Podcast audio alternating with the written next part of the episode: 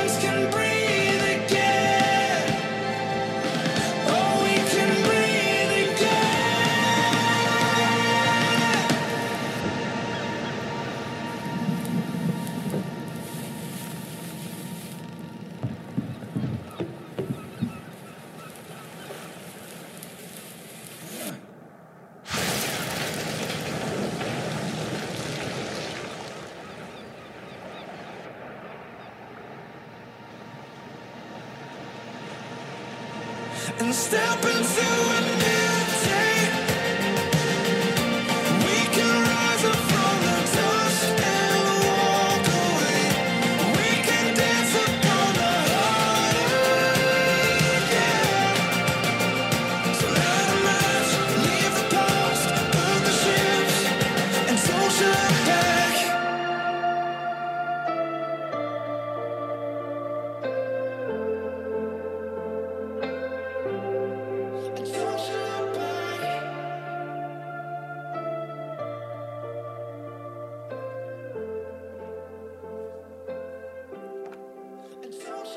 main lyric of that song was light a match, cut the ties, burn the ship.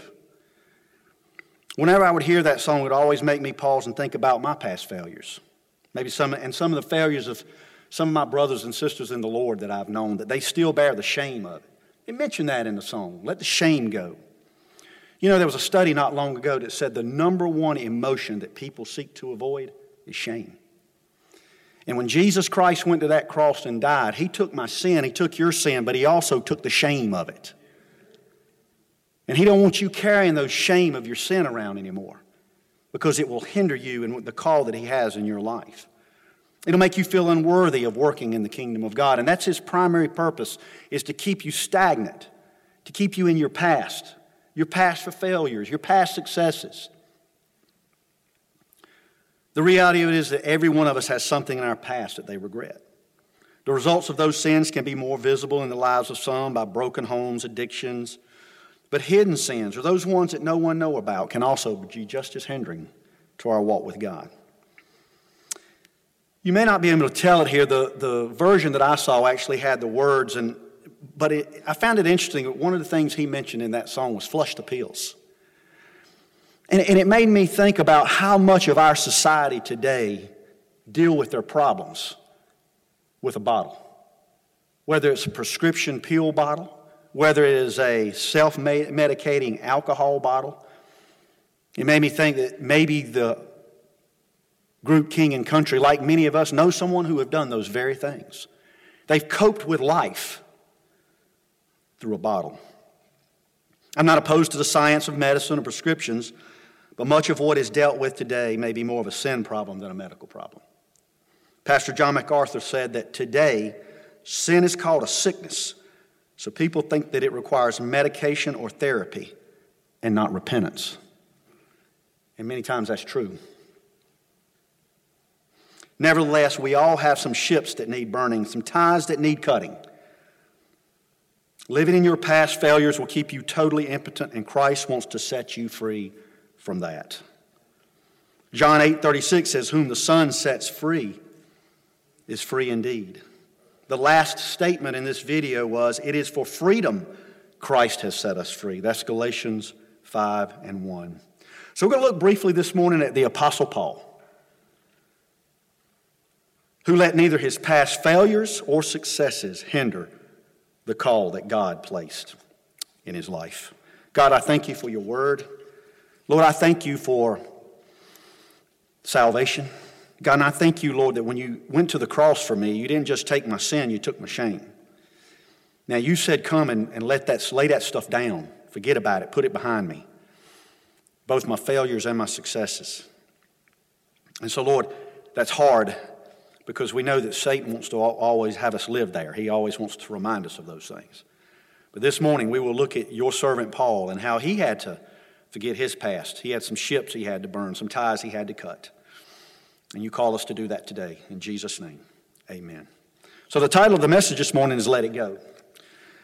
And the key scripture is found in Philippians 3 12 through 16. And so, if you have your, your Bibles or your smartphones, then it'll be on the, uh, on the screen.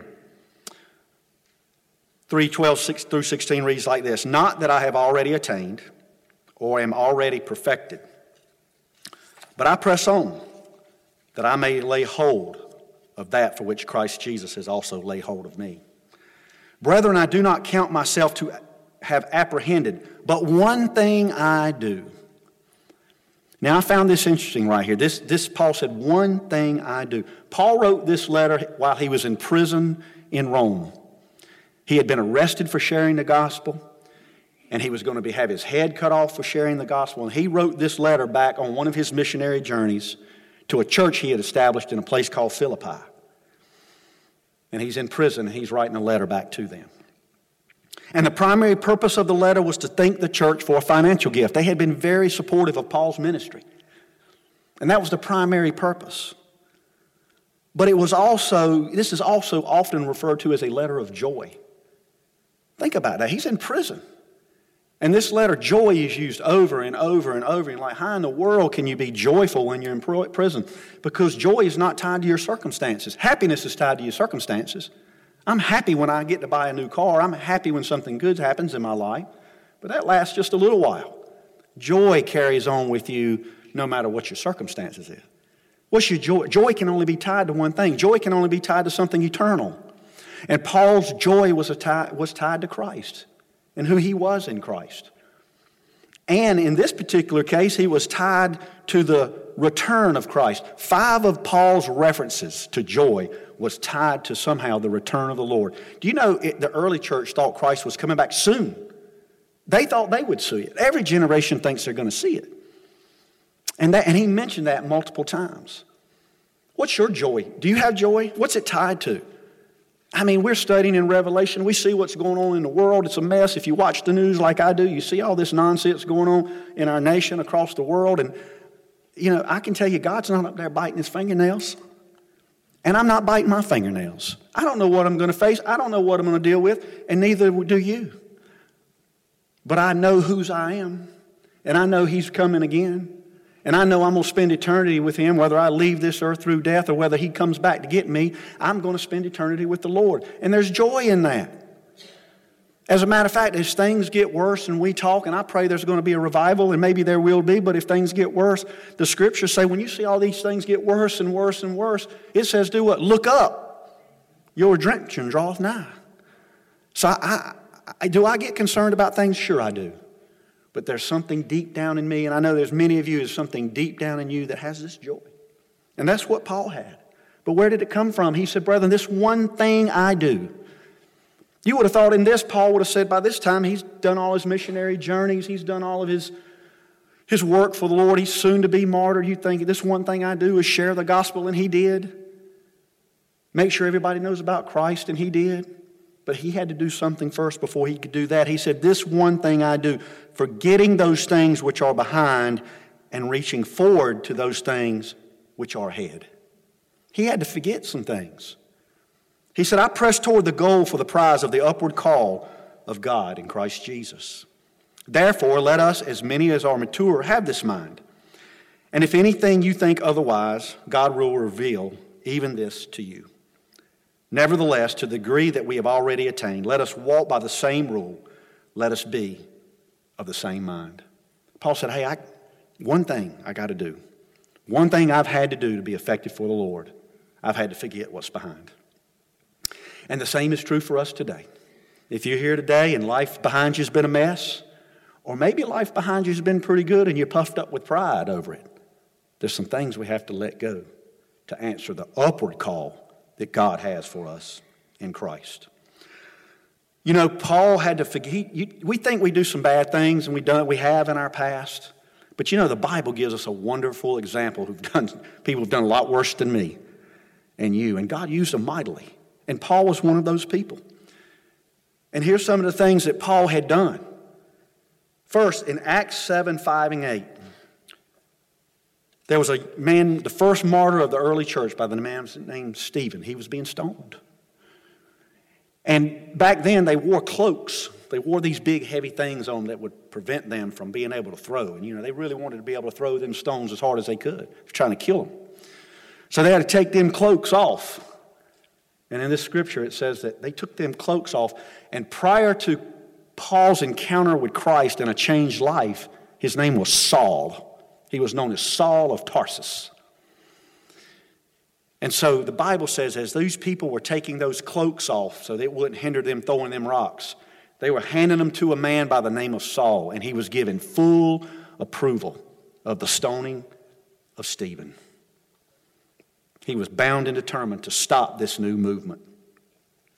He became a heavy persecutor of the early church. Acts 8 and 3 says Saul made havoc of the church entering every house and dragging off men and women, committing them to prison. No doubt Paul had him a contingency of other Jewish zealots as zealous as he was. And they were going through house to house to house. It'd be like us today living in our homes and the police coming knocking the door down, knowing that we're followers of the Lord and dragging us out. That happens in countries today. They have to hide. And he's dragging them out and he's committing them to prison. Not only is he committing them to prison, he's actually murdering them. Acts 9 1 and 2 said, Saul still breathing threats and murder against the disciples of the Lord. Went to the high priest and asked letters from him in the synagogues of Damascus, so that if he found any who were of the way, whether men or women, he might bring them bound to Jerusalem. The way, that's what, that's what the followers of Christ were called right after Christ had ascended. The movement had been established. They weren't called Christians yet. That happened later in a place called Antioch. They were known as the Way. And Paul was bound and determined to stop that movement because he did not believe in it. But something happened to Paul, just like something happened to me. It may have happened to many of you. It may not have been quite as dramatic, but something happened to Paul. In Acts 9 3 through 6, the Bible says that Paul was going on the road to Damascus, no doubt going looking for more of these Christians or these of the way that he could murder. And the Bible says he had a supernatural encounter with the Lord. It says, as he journeyed, he came near Damascus, and suddenly a light shone around him from heaven. Then he fell to the ground, and he heard a voice saying to him, Saul, Saul, why are you persecuting me? And he said, Who are you, Lord? Then the Lord said, I am Jesus, whom you are persecuting. It's hard for you to kick against the goads. There's been a lot of commentary about what did that mean. What did, what did Jesus mean when he looked at Paul and said, It's hard for you to kick against the goads? Somehow I think what's happened, a goad was a little prod stick that they used to get cattle to move. Cattle, like us as humans, can be stubborn. And when they wouldn't move and do what the shepherd wanted them to do, they would stick them with a cattle prod and make them move. And you know what they would do? Like, like I do sometime when the Lord's nudging me, I'd kick back against it. And I think Paul, the Holy Spirit, was already dealing with Paul. I think he was already dealing with Paul saw some of that. I think he was dealing with him. But every time it would prick his heart, I think he'd kick against the goads. And so there was a time in your life that the Holy Spirit maybe pricked your heart and you kicked against the goad. Maybe you're here this morning and the Holy Spirit is nudging you, pricking your heart, and you're kicking against the goad. Don't kick against the goad. He has something for you, He has a high call in your life. Out here, I want to tell you this morning maybe you've got young, maybe you've got children, maybe you've got loved ones who are out there. You've raised them in the fear and the admonition of the Lord. You don't know why they're doing the things that they do. Let me tell you something from someone, let me speak from experience. They're kicking against the goad. They'll never get away from the goad of the Holy Spirit. He always goads them. He goads, he goads, he goads. Paul was kicking against that goad. So he, trembling and astonished, said, Lord, what do you want me to do? The Lord said, Arise, go into the city, and you will be told what you must do. Paul had a pretty horrific testimony when you think about that. And that was in his past. He, I, I can't believe for one second, Paul was also a very human being, just like we are. And I got to believe that when Paul laid his head down in a Roman prison, to go to sleep or in his quietest of times, he saw the face of Stephen being stoned to death. He saw the face of those people that he drug out of a house and had them killed. And Paul could have taken that and he could have said, Lord, I can't do anything effective for you. You know what I've done. You know the bad things I've done. I can't get somebody else. He didn't do that. He said, I had to put this behind me. But you know what Paul didn't do? We say he forgot it. He, he, had to, he did have to forget it. He had to forget what he had done and not let it hinder him. We can't forget the things. In some ways, we need to embrace our past. In some things, we need to embrace our failures because it's part of our testimony. We're looking for miracles. I want to see, I'd love to see just miracle after miracle after miracle, healing miracles, deliverance miracles. God still does those things, not to the degree I'd like to see, but that's His business, not mine. But there's still no miracle, there's still no greater testimony of, of the power of God than the changed life.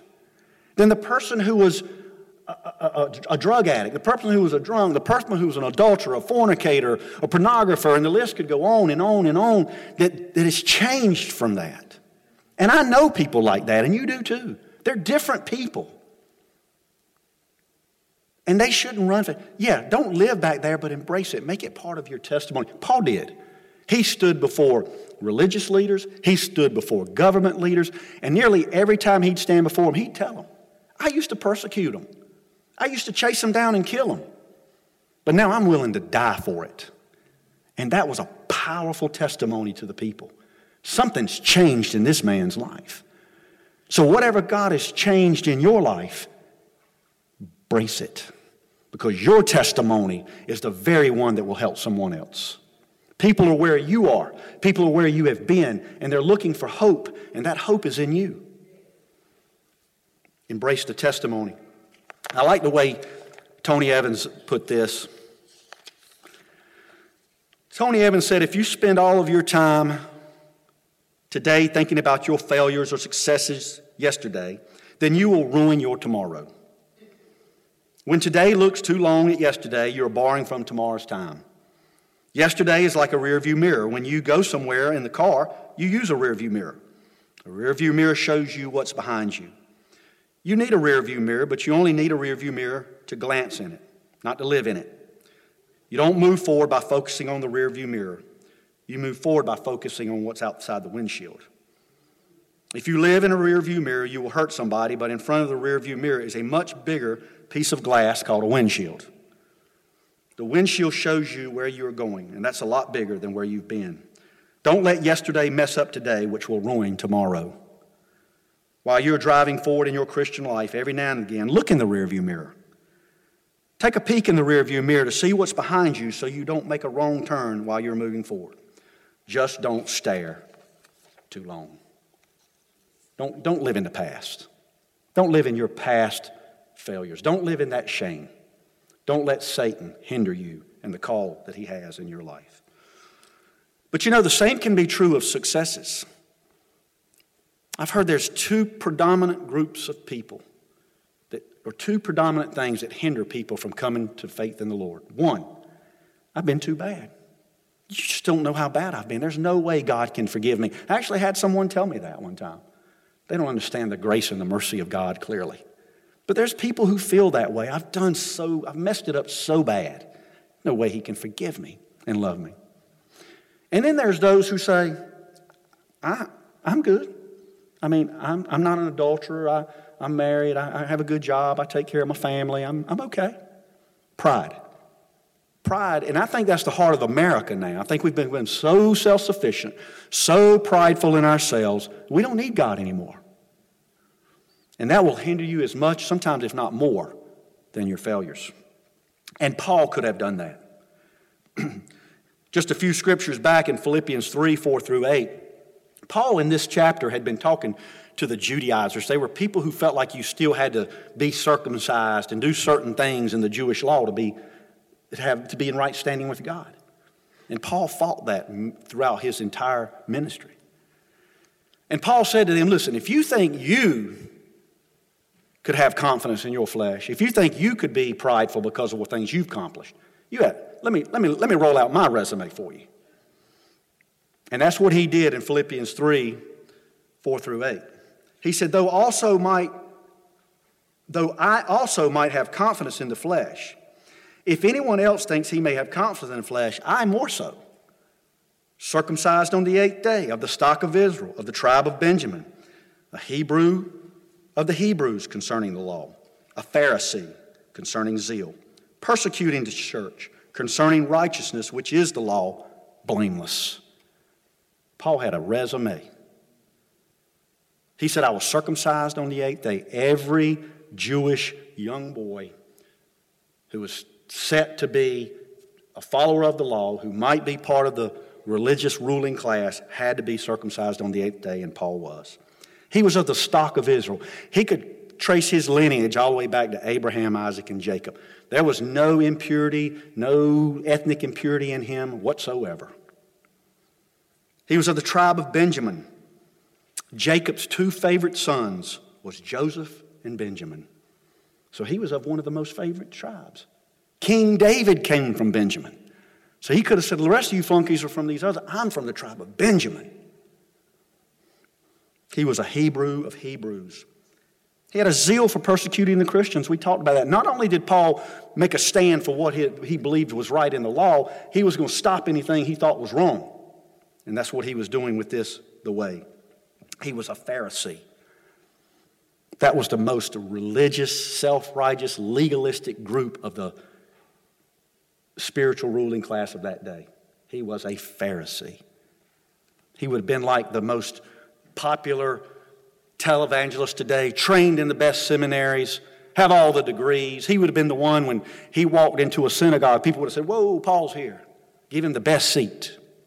That's how he was. What happened to that when he encountered Christ? What happened? He said, But what things were gained to me, I've counted loss for Christ. Yet indeed, I also count all these things lost for the excellence of knowing, for the knowledge of Christ, Jesus my Lord, for whom I have suffered the loss of all things, and count them as rubbish. You know what Paul said? He said, That resume is trash. That's what it means. It's trash. Throw it in the garbage. It means nothing to me. The only thing I want to know now is Christ and the power of his resurrection. I want to be closer to him. I want to know him. And I have to set aside all the prideful things, all the accomplishments I've made, if I really want to know him. See, all those things were outward measures. And that's how we still look at people. People walk in our churches today and we see them and what kind of car they come in, what kind of house they live in, what their financial situation is, how loud they can say amen, how loud they can shout. We're looking at all these outward measures. But that's not what the Lord's looking at. He's looking right in here. He sees, He knows, He knows everything about us. That's what He did with the rich young ruler. The rich young ruler came to Jesus, and like many people in our world today, even in our church, he said, Lord, how do I get into heaven? Let, us cut right to the chase. I, I don't really, really know how to live. I really don't care that much about you or knowing you or being close to you in relationship. Just tell me what I need to do. And Jesus said, well, hey, you know, he said, honor your mother and your father. Don't commit murder. Don't commit adultery. Remember the Sabbath. You know he said? Oh, he was like Paul. I'm good. I kept all those things since my youth. But just like with us, Jesus said something to him. He got right down to the heart. He said, Go sell everything you have and come follow me. He said, Whoa, I won't count on that. Because he was wealthy. And it wasn't about his money, it was about his heart. And the Bible says he went away sad because he was wealthy. He, Jesus won't look into those outward measures. He don't look at my outward. He don't, he don't care about my accomplishments. He doesn't care about my failures. They're under the blood. What he really came for is to have relationship with me, to have relationship with you, to know him, not with a head knowledge, but with a heart knowledge. That's what Paul wanted. You know, Paul, in this pedigree here that he had, I can tell you one thing. Before Paul had his encounter with Christ, he would have never described himself as a sinner. He wouldn't have. They were the lowest of low. Paul was a Pharisee. There's no way he was a sinner. As a matter of fact, Jesus was criticized. You know, he went and ate with folks, and they said, Why does, why does your teacher eat with the sinners? We don't have anything to do with the sinners. But after his encounter with the Lord, th- this is a radical statement, really. We, we just read it and we, we, we, we read it in our scriptures, and we don't realize what a radical change of heart this is. Paul talking, and I don't have this, Tammy, don't worry about it, but Paul was talking to Timothy. He was preparing Timothy to take over the ministry. And in 1 Timothy 1 and 15, he said this Here's a trustworthy saying and worthy of all acceptance Jesus Christ came to save sinners, of whom I am chief. That was a radical statement from a Pharisee because his heart had been changed. That's why Jesus looked at those religious leaders of his day and said, You like dead men's tombs. They were prideful, and that was a hindrance to them knowing Him. And it can still be a hindrance today of us knowing Him. It's okay to be ambitious, it's okay, but let's don't, if those things in any way hinder your relationship from the Lord, if Satan's in your ear with it, whether it's your past failures, whether it's your successes, whether it's you're worried about what your, your, your workplace is going to think of you, no matter, set them aside for the high calling of Christ. Jim Elliot said, He is no fool who gives what he can't keep to gain what he can't lose. Any of this stuff Paul had, he couldn't keep it. All the stuff we work for and think so apartment, we can't keep it. But I'm going to tell you, once you come to a right standing with Jesus Christ and the joy that comes from that and the hope that comes from that, you can't lose it. And there's nothing like it. And it'll make you enjoy the things of life more. It'll make you enjoy the sexes of life more because it's not where your identity comes from. It's not where your hope comes from. If the stock market collapses tomorrow, I'm not jumping out no building because that's not where my hope is.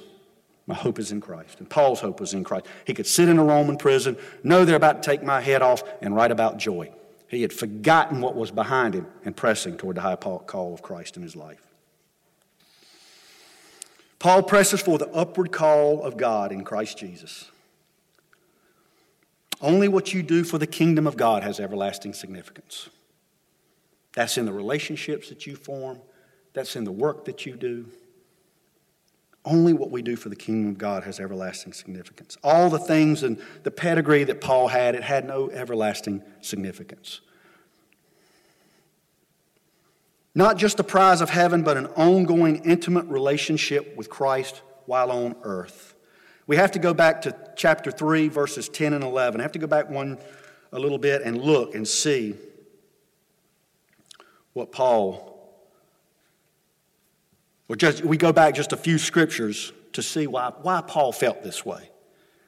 Paul said this that I may know him and the power of his resurrection and the fellowship of his sufferings, being conformed to death, if by any means I may attain to the resurrection of the dead. That was Paul's goal in life, that he would know him and the power of his resurrection.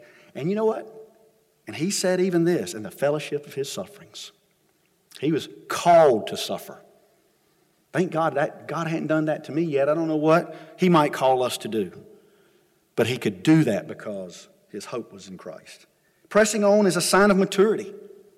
It's a sign of maturity. Paul said, Therefore, let us who are mature have this mind. When we press on, we forget what's behind us, it is a sign of maturity. We don't let our past control us anymore. We don't let it hinder us anymore. Yeah, we, we glance back there every once in a while, but it doesn't control us. We keep pressing towards the higher call.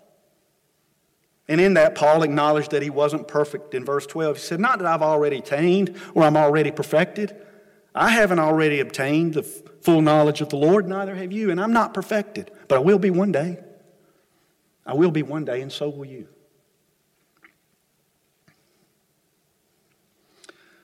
The question is, what do you need to let go of to, this morning in order to press on towards the high call of Christ in your life? As I've talked about these things, has something been running through your head?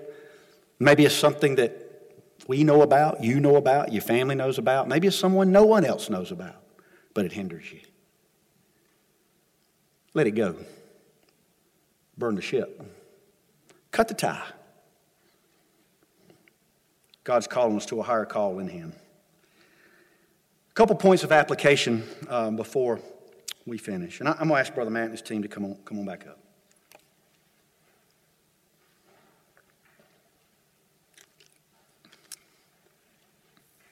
First, only because I've heard this before, don't you remind your brothers and sisters of their past. We're to build each other up, we're to encourage each other in the Lord. I've been in some situations around some men where I've men who are now followers of the Lord. Maybe they knew each other before Christ. Many people have a BC experience before Christ. And they're quick to say, I remember when you used to. Don't do that. Maybe they're trying to burn that tie in that ship. Don't you bring it up. God's let it go. It's gone as far as He's concerned. He's wiped that slate. Why are you going to bring it up? Don't do that to your brothers and sisters. Next, and this was a big one, this is where it all starts. You got to forgive yourself. We talk about forgiveness. We believe in forgiveness. We got to forgive others. Christ has forgiven us. You will never start on this journey unless you forgive yourself. And I learned that lesson kind of the hard way back when we were doing an outreach to men's groups here. They were recovery homes. Somebody had some recovery homes, and several men out of our church. You guys remember, we would one Saturday a month we would get some biscuits, and we would go there and we would try to encourage these men who were in a very difficult time of life. Many of them were addicted, they were homeless in essence, and they were living in these recovery homes. And there was someone in our church at that time who had had a, an addiction, but God had set him free from it. And we went around and we were sharing. This person said to them, he said, Guys, let me tell you something.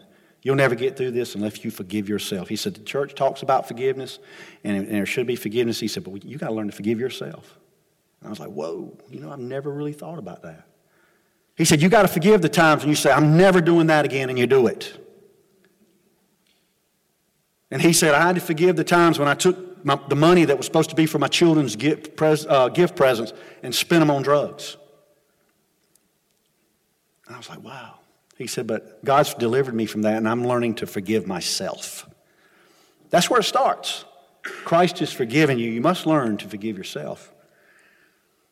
But then, lastly, I can't leave you without this. There has to be a change. There has to be a change in your life. That's one of the purposes of that rear view mirror is to look back and see where I've been and say, I don't want to go back there anymore. I don't want to do that anymore. I know the heartache back there. I know the hurt back there. I know the emptiness back there. I'm not going back to that. And that's going to require, see, I, I think we want, we want is the Holy Spirit to come in and just take us and float us around and, you know, do everything for us. It's going to take some conscious choices, decisions on your part to tell some friends, I can't go there no more. Well, this happened to me. Well, when did you become so self righteous? When I've surrendered myself to Christ. And I'm, I'm, i want Him to help me now. I'm not living like that anymore. I'm not doing those things anymore. That's, that's right here. So you have to make some conscious choices in your life to make some changes. And you know what I believe? I believe the moment that you really, and God sees this person is ready to change, that's when the power of that Holy Spirit comes in and begins to help you make those changes. And those things you thought you could never stop begin to fall off of you because the power of the Holy Spirit sees a person who really wants to change their life. I remember one time right here, y'all remember Junius Westbrook, pastor's brother. He was a long-time alcoholic for many years, but then God set him free. He was just a wonderful person to talk to people who were struggling in addictions because he'd been there. And there was a group that had brought some, some folks out, out here that were on some recovery programs, and this guy had had a heroin addiction, and me and Junius stepped right down there to pray with him. And after it was over, we stood up, and Junius was standing there talking to him. So I walked away because Junius could talk to him. And Junius walked up to me. I never forget it. He looked me right in the eyes. He goes, He's not ready. So you got to be ready. Because when you're ready, the Lord will move on your behalf. This guy wasn't ready. And Junius knew because Junius had been there. One of the greatest statements in the Bible comes on the heels of 1 Corinthians 6 9 through 11. Paul's writing to the church at Corinth, and he says this Do you not know that the unrighteous will not, that the unrighteous will not inherit the kingdom of God? Don't be deceived. There's a lot of people deceived out there, a lot of people being heard from pulpits. You can live in your sinful lifestyle and inherit the kingdom of God. No, you can't. And Paul is crystal clear here. Neither. And here comes a list. And the reality of it is, as I read this list, if we look at it, we find ourselves in here somewhere, either in thought, action, and sometimes deed. Neither fornicators, idolaters, adulterers, homosexuals, sodomites, thieves, covetous, drunkards, revelers, extortioners, not going to inherit the kingdom of God. And, and you might be here and you might read some of that and you might think, ooh, man, I just got hit with all kinds of daggers. He was talking to a church. This letter was written to a church, not unlike Bethel. But he didn't stop there. He was talking to a church that had every one of those people in it, or he wouldn't have brought it up. And he certainly then wouldn't have said this. But, but, someone said everything before the but's a lie. But you were washed. You were sanctified. You were justified in the name of the Lord Jesus Christ by the Spirit of our God. And you might find yourself in that list. And you might want to go back to that in your mind sometime, but Jesus says, But such were some of you. He's, he's forgiven you of it. Let go of it. Don't let him drag you back to it no more. He wants to take that testimony of what you were and take it out there and say, I was, but I'm not anymore. Peter said, Hey, you've been bought with a price, not with gold and silver, but with the precious blood of Jesus Christ. So let it go. let it go and press on to the high calling that Christ has for you.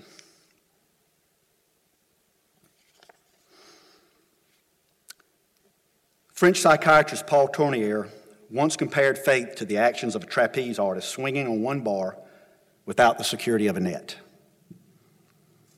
That trapeze artist is going to turn loose of one bar and grab another.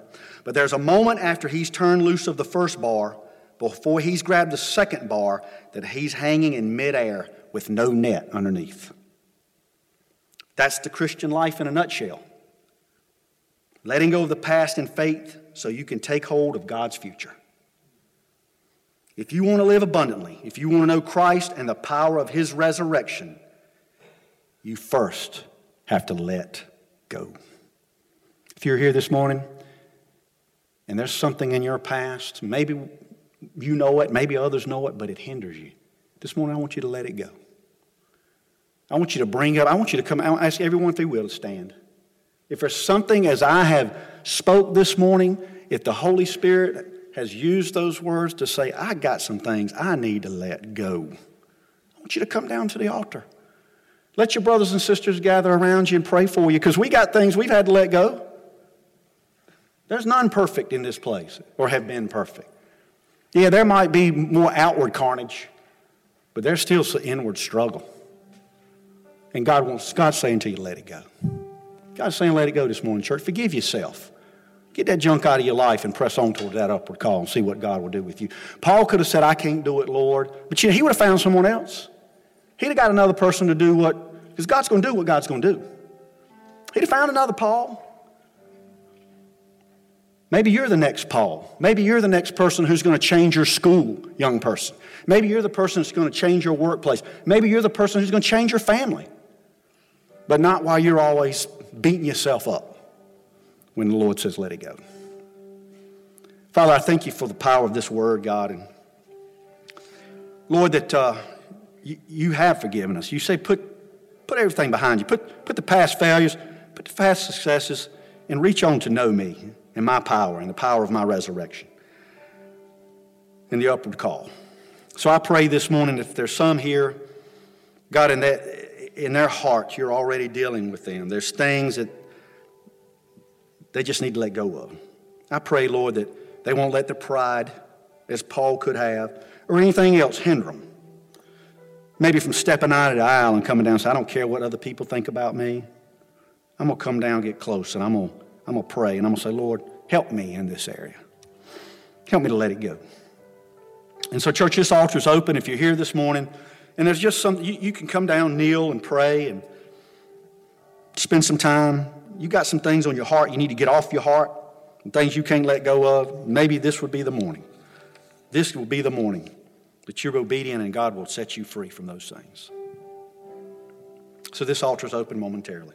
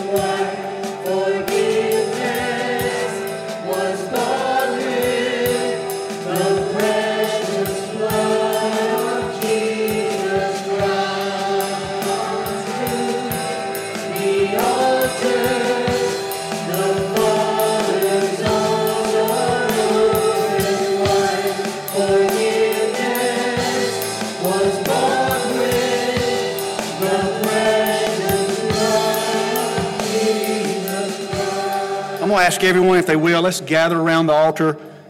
I'd like a couple of my brothers to come pray with Brother Dan, sisters to pray with uh, Sister Christy. Just, just, eh, just in a prayer of agreement, you know, just, just in a prayer of, of encouragement and comfort. And um, I'm going to ask as you come forward, and once everyone gathers around, we'll pray for just specific needs this morning.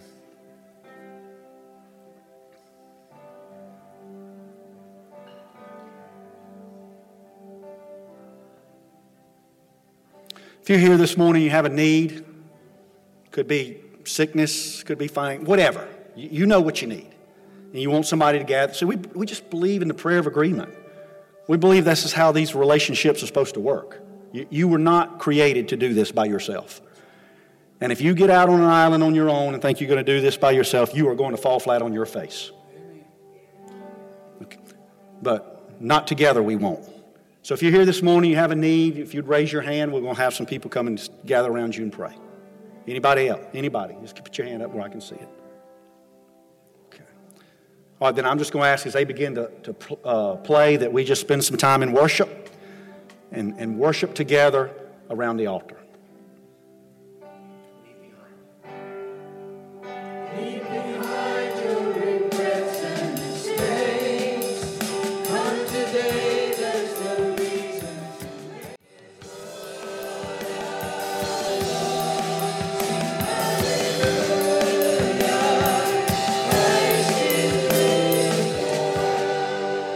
When it comes to these things, we're reluctant sometimes to open up, afraid of what people might think, afraid of what people might say. But I would just encourage you to have an accountability partner. Someone you can talk to, lady to lady, man to man. And if you happen to be that person for someone, you keep that in confidence. Because we need that. You know, the Bible says confess your sins. Do we do that? we do not. That's what the scripture tells us to. But oh, what a Savior. And no matter where you've been, what you've done, how messed up you think you are, He will take you, change your life, and clean you up. There were some pretty vile people that had encounters with the Lord, and those who came to Him self righteous left self righteous, just as lost as when they came to Him. But those who came to Him with a broken and a contrite heart, whether it was an adulterous woman, whether it was a woman with five husbands that was Samaritan that He wasn't even supposed to be talking to, whether it was a rotten tax collector, when they had an encounter with the Lord with an open heart, they, they were a new person instantaneously, changed. And He's still in the business of changing lives. And He's changed many of your lives. And you got a testimony to tell. Don't be afraid to tell it because it's still a powerful, powerful message. It still would be one of the greatest miracles when people start to say to you, uh, ask you questions, and they know the person that you were. I'm not that person anymore. Why? I've come to know the Lord. And it's a message. It's a message, and it's a message that the world still needs to hear. Continue to pray for each other, fellowship around the altar. God bless you. We love you. We look forward to hopefully you'll be here Wednesday night. And as we continue to worship, have a great week.